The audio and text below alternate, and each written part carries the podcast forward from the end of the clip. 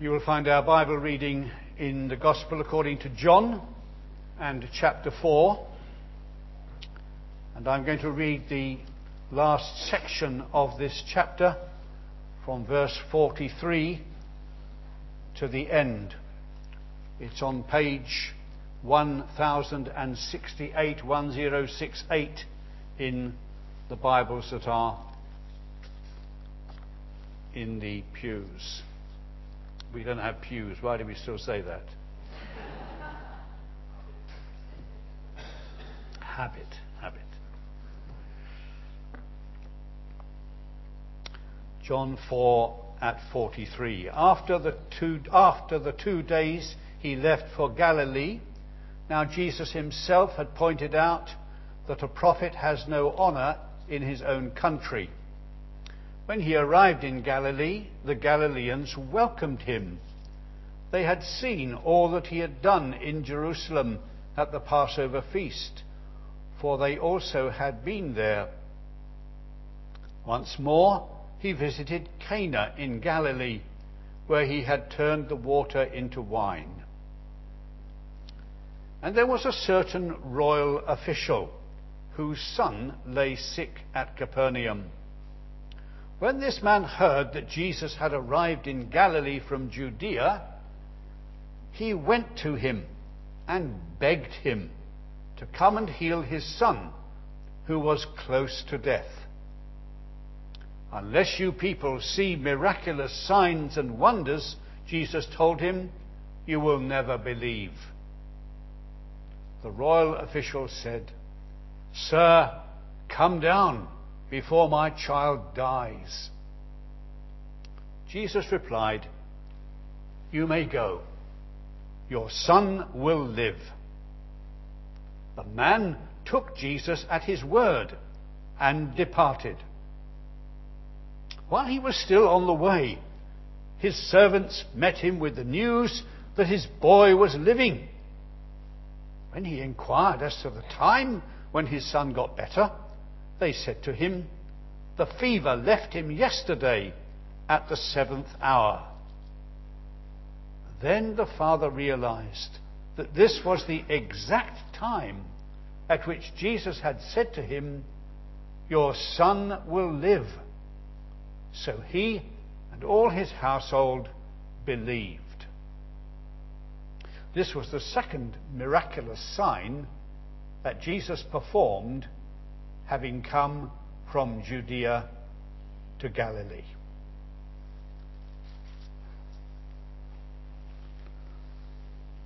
I brought something to show you this evening. Uh, this is my camera. You have a picture on there because it's a bit small for you to see. It's um, not as modern as some of your cameras. I've had it for six years, so things have progressed technologically in the last six years but it does have a very useful feature on it. On the front here, it has a little button, and it's called a zoom, which means that I can, when I switch it on, I can look through here and I can see a little bit of the church congregation with some detail, or I can zoom it and I can see a lot more of the congregation, uh, but not in so much detail. That's what uh, zoom features all about on cameras. And now we are beginning today one of the series of stories in John's Gospel. And the reason why I've used that little picture to you today is to remind you that John is doing exactly that. John is telling us stories which we can either see in some detail or we can see them against the bigger picture of what he has in mind. Our story in John 4, verse 43 to 54, has been called Jesus Meets Royalty.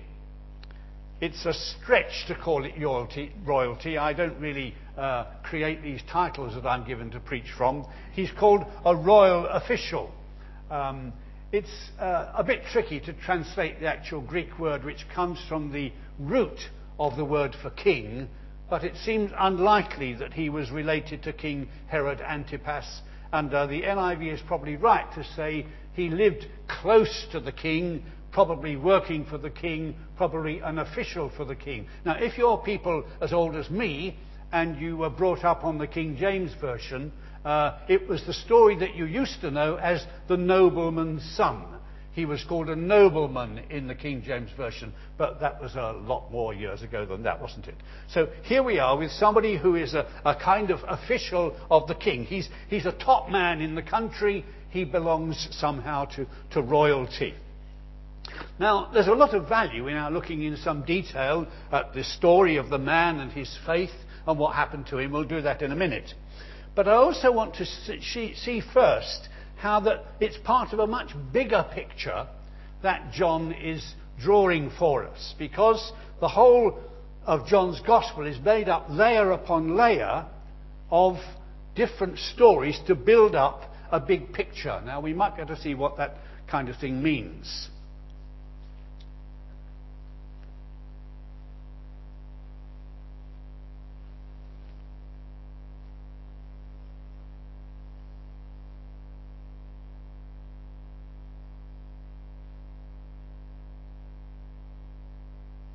See, John has a big picture he wants to give you. And this is one line, one story that makes up that bigger picture. And the reason why I want to do that first is because this is what demonstrates that it's for us. It's what shows us this is not just a story about a royal official hundreds and hundreds of years ago, something happened to him and his family. It matters to us because the whole picture that we have in John's Gospel is something of significance to our lives. So, the first main thing we're going to see is that Jesus came to bring us new life. That's the big thing John's Gospel is about. Jesus came to bring us new life. Now, if you look at verse 54, the very last verse of our reading, this was the second miraculous sign Jesus performed, having come from Judea to Galilee you can see that he's giving us a marker here. We've had the first sign at the end of chapter 2. Now this is the second sign, and he's going to give us more and more signs. And they're all showing the unfolding of the significance of why Jesus came. There's a danger, isn't there, that we're like the person interested in looking at the detail through the camera. We look at that little part and don't see the whole thing. The whole thing is the fact that Jesus came to bring life to the world where sin had brought death. That's why Jesus came. All the Old Testament is a preparation for that. All the New Testament is the dynamic coming and unfolding of that fact. And John doesn't write his story about Jesus in chronological order. He doesn't begin with the birth of Jesus and then go on towards his death. Yes, the death and resurrection are there, but he's doing it because he's got a theme that he wants to bring home. And if you want to find out what that theme is, you have to go to the, towards the end of John's Gospel in chapter 20. Chapter 20, verse 30 of John's Gospel, Jesus did many other miraculous signs. You see, this is one of them. He did many other miraculous signs in the presence of disciples, which are not recorded in this book. But these are written. This is why I've chosen them. This is why I've chosen this one. This is the next line in the story I'm going to tell you. These are written that you may believe that Jesus is the Christ, the Son of God, and that by believing you may have life in his name. Now, in that sentence, there are the two words that are the most important words in John's Gospel. One is believe, and the other one is life. Jesus came to bring life, and the life he comes is to those who believe in him. This is what John's Gospel is all about. That's the big picture. No wonder we can say it's something that has relevance to us. If you turn over from John chapter 4 to John chapter 5, you'll find a statement that Jesus makes in verse 26 that is a kind of key to the whole thing. The Father has life in himself, so he has granted the Son to have life in himself.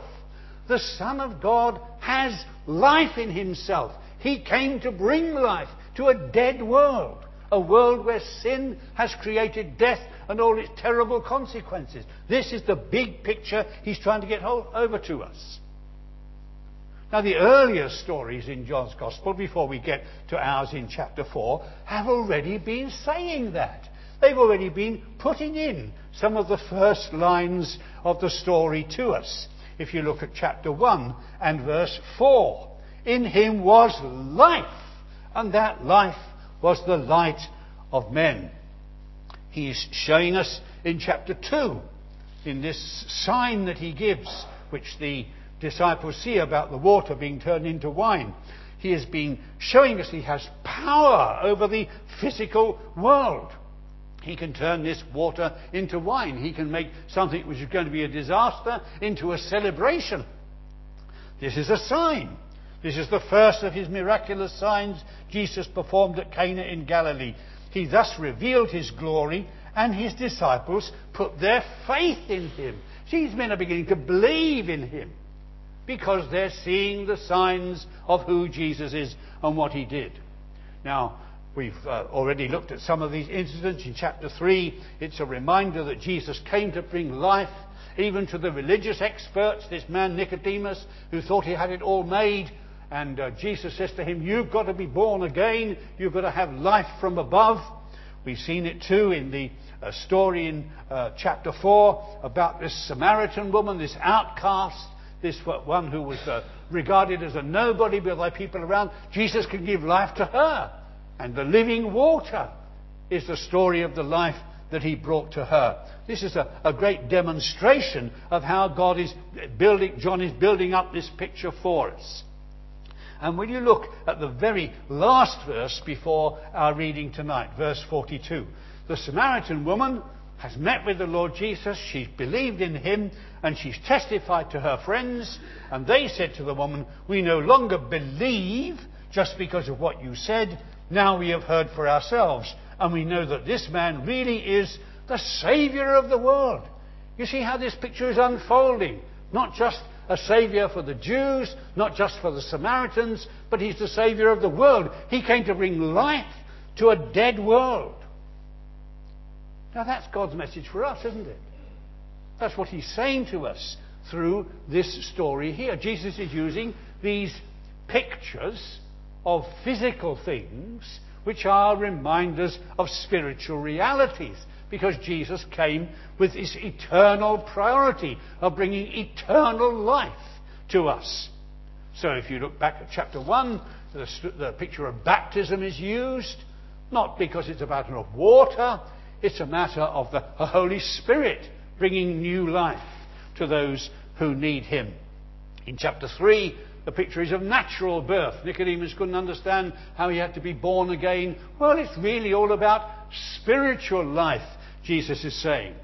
And now, here in chapter 4, we have a story and introduces for the first time in John's Gospel the terrible word death. Do you know there's a book that was written by a Christian minister a few years ago? I don't know whether it's still in print. It's called the last thing we talk about. Don't, people don't want to hear about it, do they? And yet, sadly, there are many, many people tonight out there in the dark glorifying the things that have to do with death. No wonder we are here celebrating the things that have to do with life, that have to do with the Lord Jesus Christ, who brought into this dead world his power, his life. Yes, he died. He died in order to defeat death. And John's going to explain that later in the story. He's going to show how that Jesus comes to bring resurrection life to those who believe in him. Jesus is here now for our generation to bring us life. And we are here celebrating it in this story.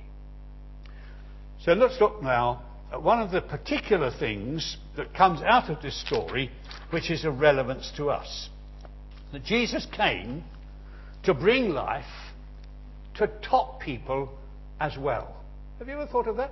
He came to bring life to top people. Why does John choose this story about a royal official? Isn't God more interested in the outcasts and the poor and the Samaritan woman? Well, it's both, isn't it? Jesus is interested in top people as well. Now, our generation is obsessed with this matter of celebrities, isn't it? Celebrities mean everything to everybody. They're, whether they're the royal princes, whether they're these television personalities, whether they're the sports people who uh, get into all kinds of difficulties with the poor wages they're on and have to go on strike until they receive a little few more thousand.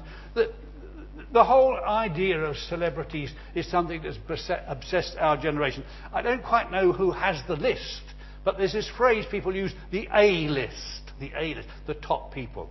I was just uh, walking through Sainsbury's pushing the trolley the other day, and I happened to pass where they have all the magazines, and I looked at the magazines there. Do you know all these magazines? They're not about how to make a better life for yourself. They're about the celebrities.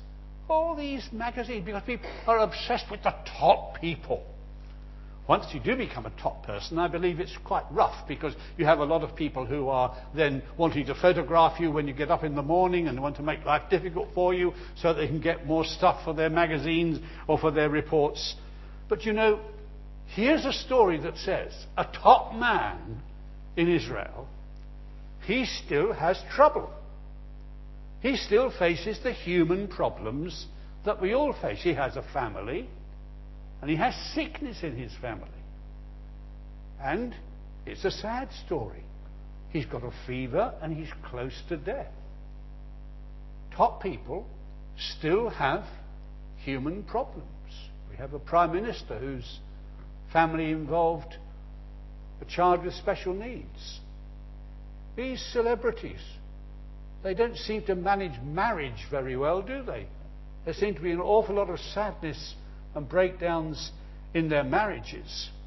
And you know, something that they don't really want to, to understand and don't want to take on board is the fact that despite all the anti wrinkle creams, despite all the Botox, and despite all the surgery, they're going to die. They're going to age and they're going to die. Whatever other people say, the Bible says Man is appointed to die. And it includes top people as well. Death is something real for everybody, including the top people. Now, that is actually hard for some of these top people to believe. Because some of them, once they get to the top of the ladder, think that they can manage everything. After all, it's often their money that's got them there, or somebody else's money. And they think that when their money, they got money, they can pay for things. And they can buy popularity, and they can buy fame, and they can buy their cars and their houses and all those things. But having the money doesn't stop sickness coming to the family. And it doesn't stop this man having a very grave situation in his family.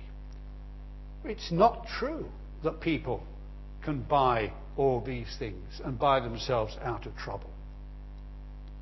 So, if that's the case, if Jesus came to bring new life to top people too, I think we should be praying for top people more than we do. We should be taking more interest in their spiritual needs. God is concerned for them. Jesus is concerned for this man. And he's concerned in a way which interests me. If you look at verse 45, here he is living in Galilee and he hears that Jesus has been doing wonderful things in Jerusalem and so he comes to find Jesus. When he hears Jesus has arrived in, in Judea, he went to, in Galilee from Judea, he went to him and he begs him to come and heal his son. He walked 16 hilly miles to get there. When he had to go home, it took him more than one day, because we read later that it was the day after when he met his friends. And God is concerned, and Jesus is concerned to help this man. I must admit, I've been a bit rebuked in pre- preparing this this week because I don't think I pray enough for top people. Turn with me, please, to 1 Timothy 2. This is page 1192 in the Bibles that we have. 1 Timothy chapter 2, verse 1. Paul is writing to Timothy, and this is what he says I urge then, first of all, that requests, prayers, intercession, and thanksgiving be made for everyone in my own family and the people are closest to me. Is that all? No. For kings and all those in authority. Does that mean members of the Aylesbury Vale District Council Planning Committee? That we may live peaceful and quiet lives in all godliness and holiness. Yes, we do pray for that kind of thing sometimes. We want everything to be smooth for us. So we pray for them as long as they're going to govern and do things that are all right for us. But that's not where it stops. This is good and pleases God our Saviour, who wants all men to be saved and come to a knowledge of the truth. Paul says to Timothy, you should be praying for people in authority, for top people, that they should be saved. Do we ever do that? Do we ever think about praying for members of the government? Members of the royal family? I once read a comment on this verse saying we don't pray for these people because we don't really think it can happen. Well, if God could reach Saul of Tarsus, persecutor of the church. Can't he reach top people in our communities too? Let me give you a few examples that came to me as I was thinking about it during the week. Okay, what about the MPs? I was visiting my daughter in Stafford last weekend, and she told us that at the recent election they had a new member of parliament, and he's a Christian. So here is this man, an MP in the House of Commons. Don't you think he's trying to witness to some of his friends there? Isn't he someone placed there?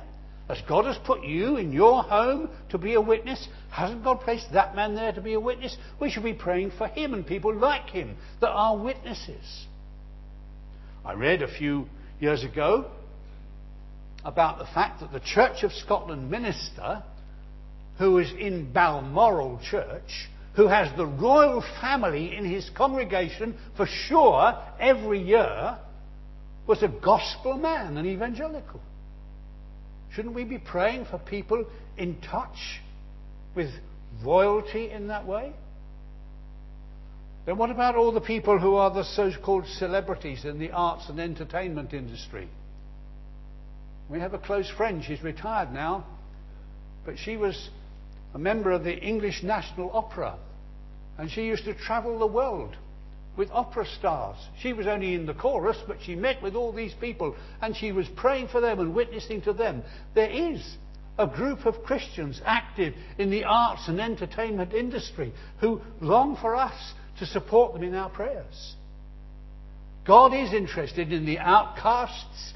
Thank God He is.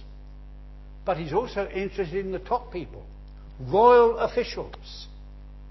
And that's something that this story is telling us about. John has included it in his whole picture to show us that that's one aspect of the love of God. He loves the top people beyond our reach that we will never even talk to because he loves the whole world and he came to bring life for them as well as for us. But we must come to the third part. Jesus came to bring new life. He came to bring new life to top people. He came to bring new life to believers. This is about how this man came to believe in Jesus. The story is all about believing. The last verse says, this was the, verse 53 rather says, Your son will live, so he and all his household believed. Now, the faith of this man is very helpful in our experience of believing too. Because it's a kind of pattern for us. It's a pattern in this sense that he came to believe in Jesus gradually. I'm very keen that we should understand this. I didn't come to faith in Jesus in one instant. Many people come to faith in Jesus gradually, little by little. You can trace it here if you like. He had enough faith to call for Jesus to come and help him. He had enough faith to believe that Jesus could heal his son. He had enough faith when Jesus said, Go, your son will live, to take Jesus at his word. That's so important in verse 50, isn't it? To take Jesus at his word. And then when he hears the news that his son is alive, then he and his family believe. Coming to faith is often a matter of several stages, gradually. Some of you, like me, may receive the annual report of the Universities and Colleges Christian Fellowship, UCCF. In their annual report that came through my door the other day, there are a couple of stories about students. I want to read just two of them to you. Praise God for Will. He became a Christian through the combined work of many branches of Southampton University Christian Union. He was warmly welcomed by Christian freshers. He then got into many conversations through now, some of you may know what text Texter Toasty is. It's somehow to do with food and uh, getting to know God's Word. He then went along to a mission week and had long conversations with the missioner. He then went to a seeker course before committing his life to Christ.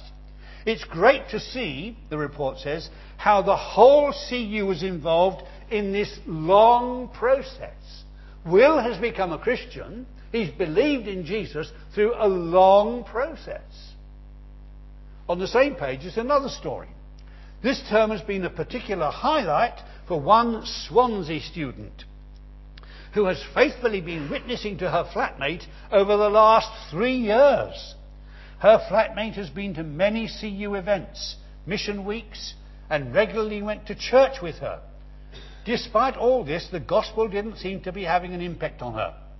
Christian friends continued to pray and make the most of every opportunity to answer the questions she had. And finally, at the end of May, she committed her life to following Jesus. She's believed in Jesus.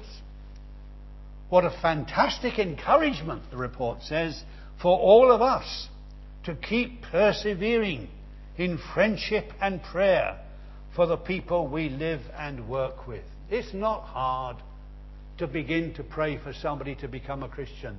What's hard is keeping it on. But here, God is reminding us that faith doesn't always come instantaneously, it often comes gradually. We must keep on praying for people and keep on believing that this is God's way, layer upon layer, until He grants them the life they need. They need. But I think this man's faith is a lesson for us in another way. Did you notice verse 48 when we were reading it through? Jesus says, Unless you people see miraculous signs and wonders, you will never believe. What's all that about? Well, Jesus knows there are some people who just want to see stunts. They want to see something dramatic happening. And unless something dramatic is happening, they say, well, there can't be anything in it. Jesus actually uses the plural here. He's saying, You people. He's talking about the Jews around him. You people. You're always looking for, for signs and wonders.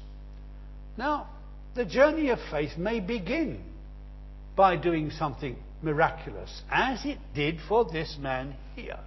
A physical miracle was granted. This boy, close to death, was now alive.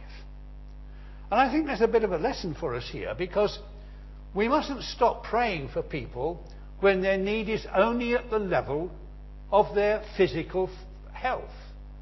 You've got friends, haven't you? They don't pray, but when things are going bad for them, they pray and they ask you to pray. Now, we shouldn't say, oh, of course you can't pray uh, yet because you're not a Christian. Only those who come through the blood of Jesus are able to have access to the throne. You shouldn't be praying for those things until you're a Christian. You don't say that, do you? You say, yes, I'll pray for you.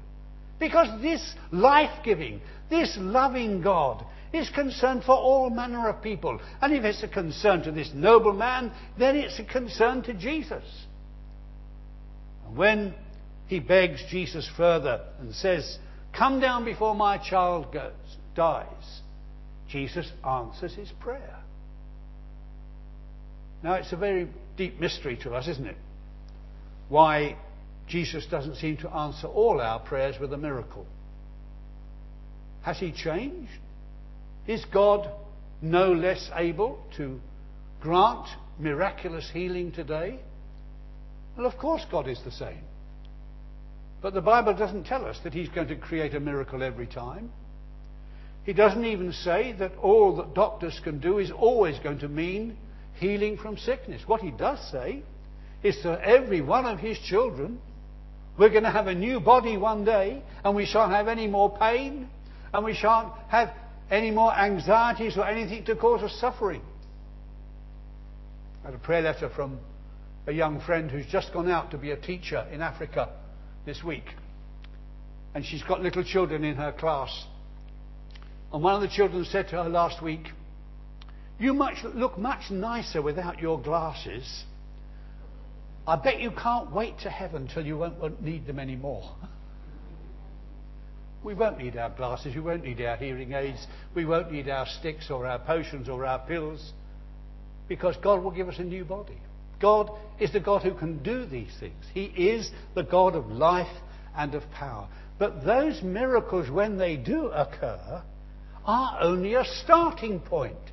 They're only the beginning of this unfolding of faith. Look again at chapter 2 and that miracle of the water and the wine. This is the first of his miraculous signs Jesus performed at Cana. This is chapter 2:11. He thus revealed his glory and his disciples put their faith in him. The effect of these miracles is to display the glory of Jesus so that people put their faith in him. The lesson is yes, we should be praying for God to show care and compassion for people in desperate need, even if they're close to death. But the purpose of that is not so that we should be patched up and then go on our way and forget all about Jesus afterwards and say, well, now I'm better, I won't think about him. The purpose of that is to show us who Jesus is, that he is the life giver. He is the one I need to believe in. And that's the significance of these signs. But there's one more way in which this official's faith is an example to us. Can you imagine what happened when this official got home? We know he's buoyed up on the way home by meeting his, his servants who say, All right, your son's alive now. He's already rejoicing about that. But when he gets home, how does he greet the boy? How does he greet his wife? How does he greet the other members of his family? Well, all that joy and all that enthusiasm is something in which he says, it's not because of me, it's because of Jesus. And what happened? Well, you can see it there in verse 53. The father realized this was the exact time at which Jesus had said to him, Your son will live. So he and all his household believed. He told his family and his servants, and then they believed. He's a believer already by now but he's a witness to them. And they are believers too. Look at the end of the previous story the story of the Samaritan woman. Verse 39 Many of the Samaritans from that town believed in him because of the woman's testimony. If you're a believer tonight, what your task is this week is to go and show people around you that Jesus is real. Is to go and show by the way in which you respond to what's happening that you know that Jesus is the one who gave you life. And because he gave life to you, he can give life to top people as well. He can give life to all who believe in him. This man not only became a believer, he became a witness and his family believed also. Just one footnote to this story before we close. It was trouble, big trouble, family trouble that brought this royal official to Jesus. Do you realize that if his son hadn't been ill, he would never have become a believer? If that big trouble hadn't hit his family, he might never have come to know Jesus at all. I read Spurgeon's sermon on this text before I came into the pulpit. And the first point that Spurgeon makes in his sermon on this story is about trouble. He says, Trouble may be the black horse which mercy rides on to reach your door. Trouble may be the black horse that mercy rides on to reach your door. We're going to face trouble. We're going to face family trouble and sickness trouble and bad trouble. But trouble can do one of two things. It can either harden us. How could God possibly allow this happen to me?